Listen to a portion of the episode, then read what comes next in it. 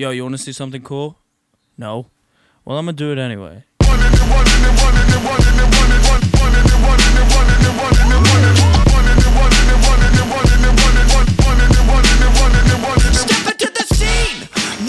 Hello, everybody. Welcome on back to Buds Talking Budz.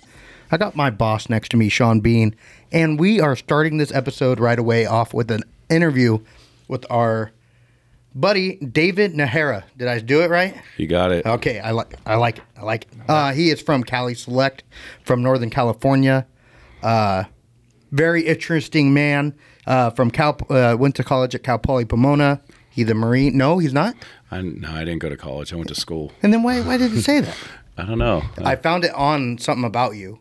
So You'll find a lot of stuff. You'll find you- a lot of you'll find a lot of stuff Never if mind. you Google me. no, he- okay, so I take that back. He didn't go to Cal Poly Pomona. He went to school of hard knocks. Uh, he is a uh, Mar- I was going to say former Marine, but Once always a Marine, always a Marine. Yeah, uh, Cali Select and uh, Shawn. Let's start this off. Yeah. Um, yeah, so what's up, David? I, I kind of want to start with a little background, like maybe uh, what's the first time you ever sold weed? yeah, the first time I ever sold weed, I was 11. Uh, you know, a buddy, uh, buddy of mine, his dad had a, a garage in the back, and it was kind of ironic because it was my first view of like a mixed light or greenhouse scenario. The roof of the garage had, just had a big glass window. And he had this elevated shelf with plants on it and these little tiny fans, and he had like like a little tiny misters where he would mist the plants, and it was super cool because we would sit on the roof and smoke weed and watch these plants grow. and then eventually, you know, we'd see they would be gone, and then the house would stink like weed. And this guy was paying my buddy's dad off with weed, so Yeah. we would take that weed. And I remember we were trying to find a place to get high, and we found a place on the east side of Santa Barbara where, you know, there was a little gang member there, you know, old school guy. We asked him mm-hmm. if we could smoke on his porch, and he was blown away by the weed. And we used to go there weekly. And eventually he said, Hey, what do you say I sell this weed to the hood and I'll give you half the money? Let's go. I said, Sure. you know, so that was my introduction to selling weed. Yeah, know. so Santa Barbara, grew up in Santa Barbara. yeah, yeah. I was born and raised in that town. Hell yeah, hell yeah. That's not far from where we're at now. Just about an hour. Mm-hmm. Um, awesome. What uh, like, what was your? Obviously, we know you like you kind of kept going in the industry from eleven on. What was like the biggest uh, you ever made it? Do you ever say? Do you have like dispensaries, multiple grow ops? Like, kind of what would what do you think your your pinnacle was? I mean, the mid two, the early two thousands was uh, was pretty wild. It was the Prop two fifteen days, you know, two thousand six to, to two thousand eight, when it was just kind of the wild west out here. You know, it was illegal in the state, but not federally, and it just kind of had a. It was nothing like it is today. It was kind of a light it till the wheels fall off mentality because at any given time you can get lated and you'd go to uh, when you were in court, they would just deny you know you your medical defense. So when they, if they you'd be forced to take a conviction or a plea because they would they would describe it like you would ju- like you just had a trap house Yeah. So you knew the wheels were gonna fall off eventually. at some point, and they didn't just fall off. I mean, they they crashed off. You know, I was part of something called Operation Green Prescription when. Uh, Bush was about to go out of office, and must have hit about hundred shops statewide. I was one of them. You know, it was a it was a pretty big uh, pretty big bust. They they hit me. They hit a they hit multiple vendors and people that I worked with, and mm-hmm. of course the news blew it up. So you were running a dispensary at the time, Yeah, I had a dispensary in Santa Barbara. It used to be- and they just came in. they hit my house actually. Okay. And then you know because that was you know back then you didn't want to have everything in the mm-hmm. shop just for that reason. You know that at any given time they could show up. So Yep. But they, They ha- knew that. yeah, yeah, they had my they had my house surrounded, bugged. You know I had I had no clue. How did that happen? How did they bug your house then? Uh, the house was listed for sale. So I would have to leave the house, and then they would stage. It would be basically a viewing would come, Yeah. and you know the cops came, the task force came in and bugged my house. So they had That's insane. Yeah, they had it surrounded. You know, I was in, I was on, I was out of town when I got back. They knew that it was the day that everyone was going to be coming, shipments were coming, and you know, friends were coming in town, and it was the day to hit me. And they had staged a viewing that day. You know, the cops did, and they canceled the viewing because I was waiting for it to happen so that I can conduct business. So then I get a call from the real estate agent saying that it's been canceled. And I remember his voice just sounded odd. And you know, I guess maybe my ADD got the better of me, and I just I said, all right, let's go, let's go to lunch, Right. and we all took off and split out of my house in a bunch of different vehicles. As they're all getting, you know, suited and vested up to come hit my house, we all just, you know, vanish out of there. So they eventually hit my house when uh, one of my partners went by and hit my dispensary the next day, and you know, blew me up on the news and. I still managed to get away, and I was like a, actually a fugitive for about a month and Oh, a half. wow. Yeah came turned myself in went away took took a deal you know they actually offered me a deal uh, where I would get out after being down for about five months no felony uh, no more jail time but I would have to sign a statement that I wouldn't work in cannabis for 10 years so I did the time So you did the time. yeah How hard of a decision was that? Yeah. Like, was it like, no, I'm, I'm for the cause. I'm, I'm Oh down, no, no! going to prison. I'll, I'll be totally honest with you. Just picture me in a courtroom wearing an orange jumpsuit, and when they stated that, I didn't realize there was a microphone in front of me, just like there is now. And I looked to my attorney, whispering with a microphone in front of me, "Fuck that shit! I'm going to prison." And it just echoed in the whole courtroom. All the guys in the cage started like yelling and hooting, and hollering, and Yeah.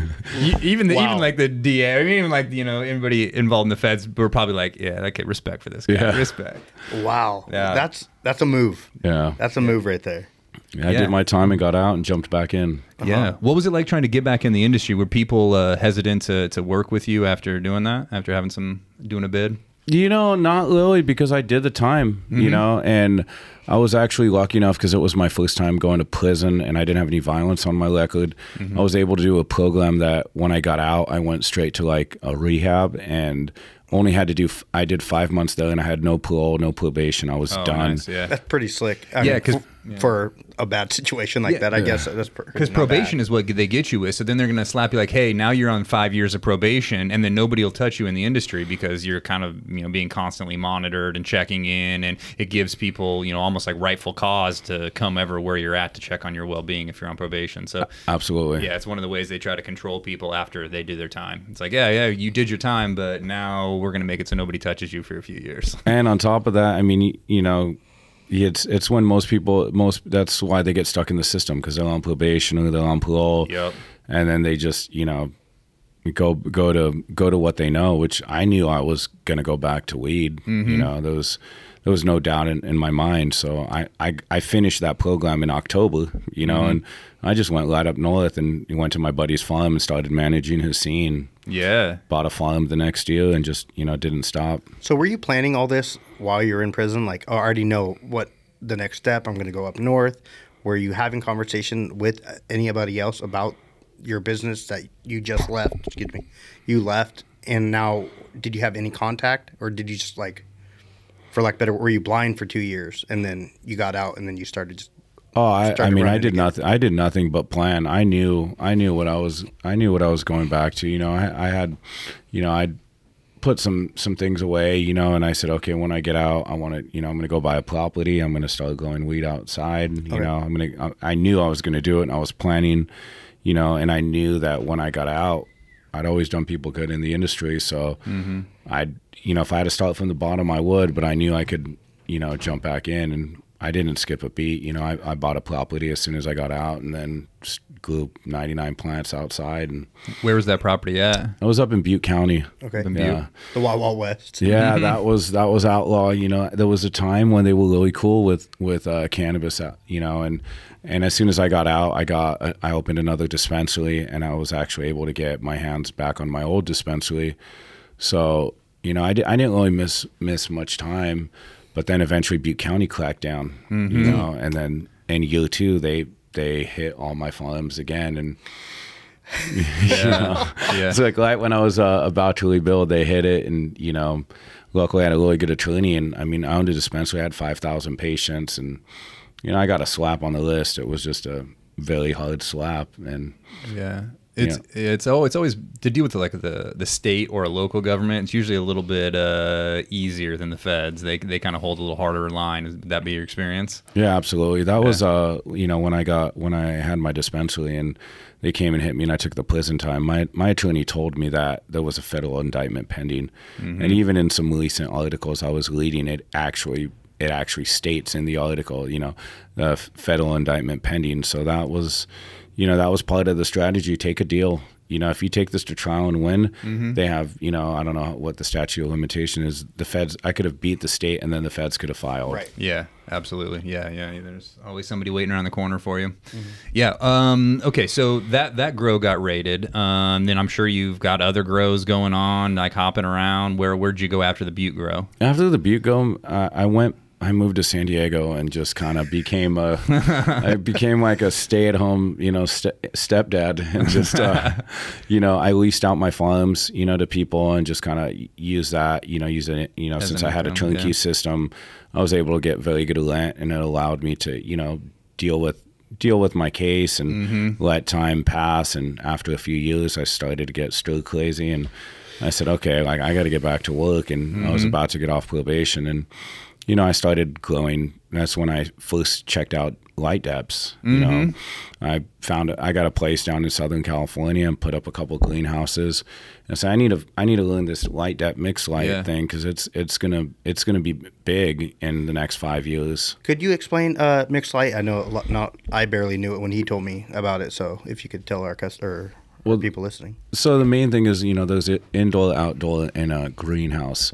Greenhouse can be, you know, there's a lot of different types. There's old school hoops, you know, just PVC hoops or metal cold frame hoops where you have some plastic on it, and then when you want these plants to start budding, you just, you know, you black them out for 12 hours a day like you would do inside, and it allows you to get harvest in the middle of the summer Right. instead of having to wait till the fall.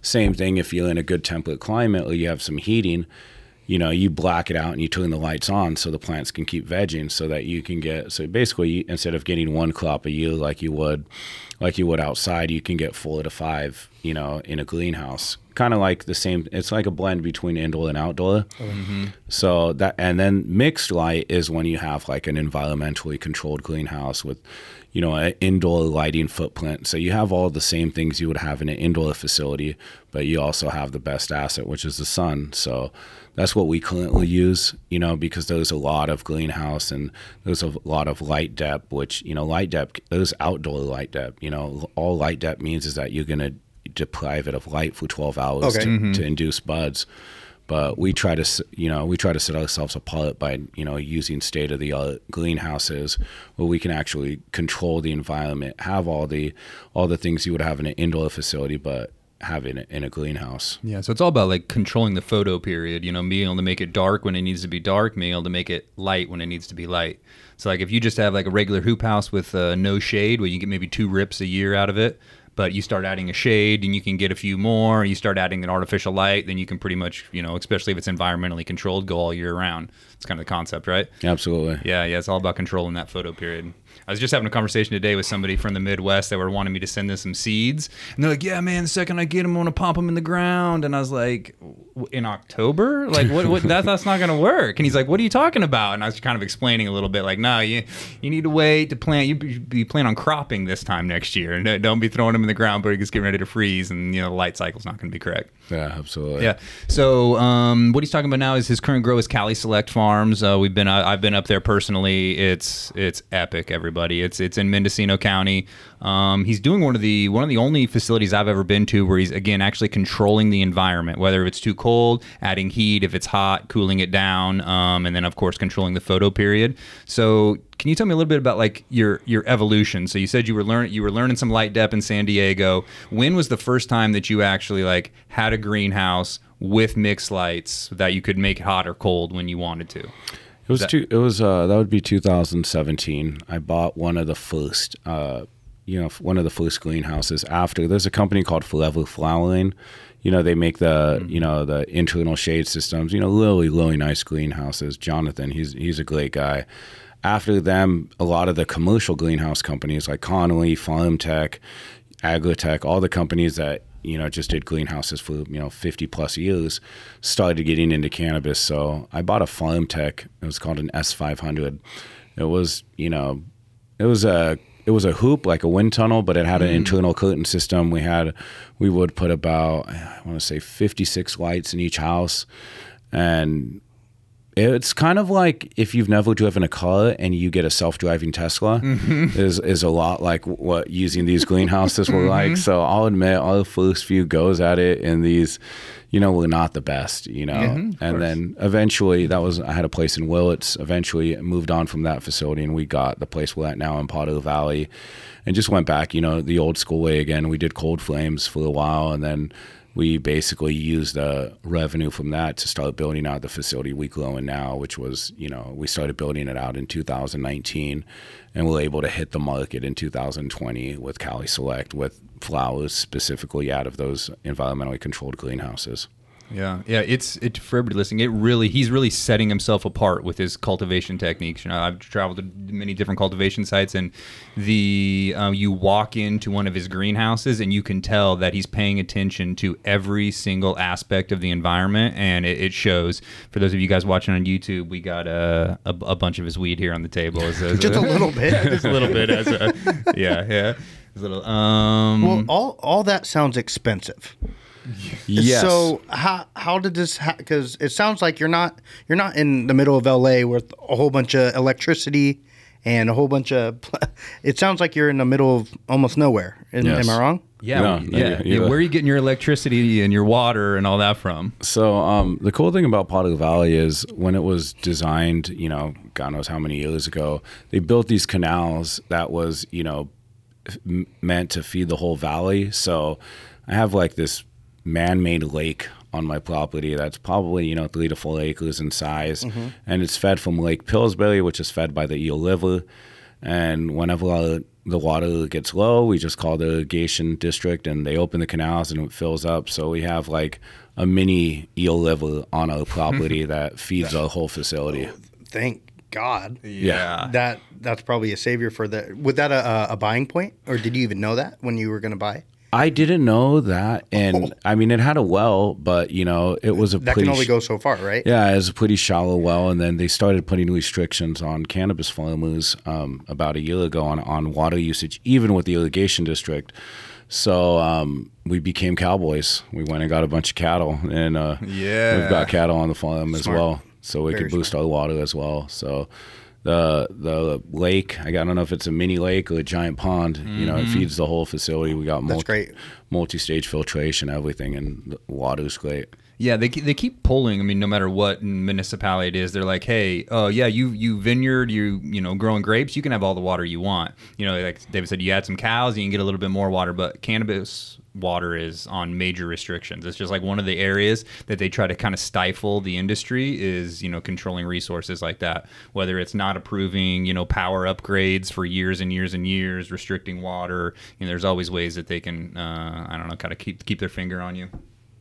Yeah, we're waiting. Uh, it was a three-year waiting list for us to get power. You know, we we paid for our electrical permits at the Three end of- years. we paid for them at the end of 2020, and they said that we should have it spring of 2024. So we have like a 500,000 kilowatt generator uh, running our whole facility, going off diesel, and then with all these fluctuating Oh diesel, God, diesel prices, prices. yeah, it's been it's been tough, you know, and Wow. so yeah, we're still waiting to get pow- get enough power to run our own facility. To And that's just facility. A bunch of people are doing that up there, and so it's or why is it They such ha- a delay? They have to run like a 200 mile underground line. Oh, to they have to make everything. Oh, excuse me. They have to bring more power to the Emerald Triangle because we all need electricity. Yeah, yeah, yeah. Yeah, between us, it's uh, it's going to be to service us, Humboldt County and Lake County. It- okay, so it's ne- so California knows it's a necessity for that area, so they're gonna. It's gonna happen. There's It's just not, e- gonna yeah, happen. there's not enough power. But with Okay. with things happening in the industry, a lot of people that are, you know, waiting on power may never get to see it because they may drop out. That sucks. Yeah, but you figured out a way by putting a generator in there and just uh, you know making enough money to pay for that diesel, which I has got to be the, the daily bills just got to be crazy. Yeah, it Uh, hurts. yeah, yeah, yeah. Well, Yeah, hey, it's not fun. Yeah, you're just coming off the sunny season though, so you probably didn't have to run the generator as much as you're going to have to in the winter. You know, unfortunately, since we're environmentally controlled greenhouses, those things are completely sealed, so that thing Yeah. runs twenty four seven. We're not using as much power because we weren't using the lights, so Mm-hmm. Okay. we'll start burning more. You know, as we go in the winter month, p- plus propane. So the winter is a very, very challenging time to grow. It's a, your lowest yields and the most expensive time, the Yeah. most expensive way to grow. Nice, nice. Man, this is this is it's there's so many nuances to it all that it's uh it would take uh since you were 11 until now to like get gain the knowledge that you have. Uh all right, everybody. Um, let's call that a podcast. Yeah? yeah, man. No more questions? No, David Najera, everybody. Uh, Marine, I guess, felon, uh, owner of Cali Select. Didn't uh, go to Cal Poly Pomona. Did not go. He to did that. not. Yeah. Which I even I had to look that up. I, didn't I even saw know what it. that says. I Yeah. saw- I think I sold weed though once, Oh, like I- in the parking lot. I don't know. Maybe- maybe- sure. I don't know. It was like on something. Maybe they're just trying to make you sound good. And funny because my cousin who works in the industry in uh, Vegas, he went to Pomona for horticulture. So I'm like, oh, we're gonna have something to talk about. Nope, nope, no, we don't. Yeah. Um. Awesome. Thanks, David. yeah, thank right you. on. We'll we'll try to do this again. Definitely. Thank you.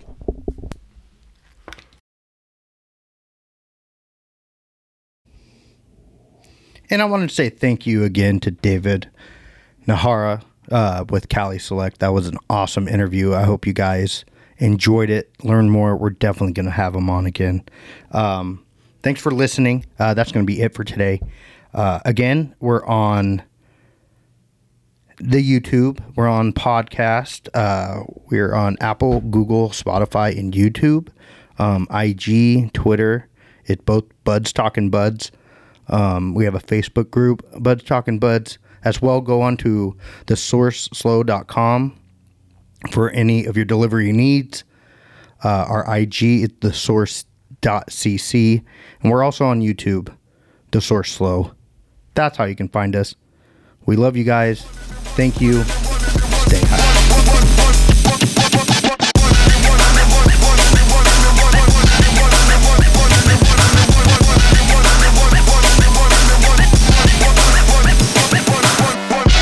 Yeah, that was pretty cool, I guess.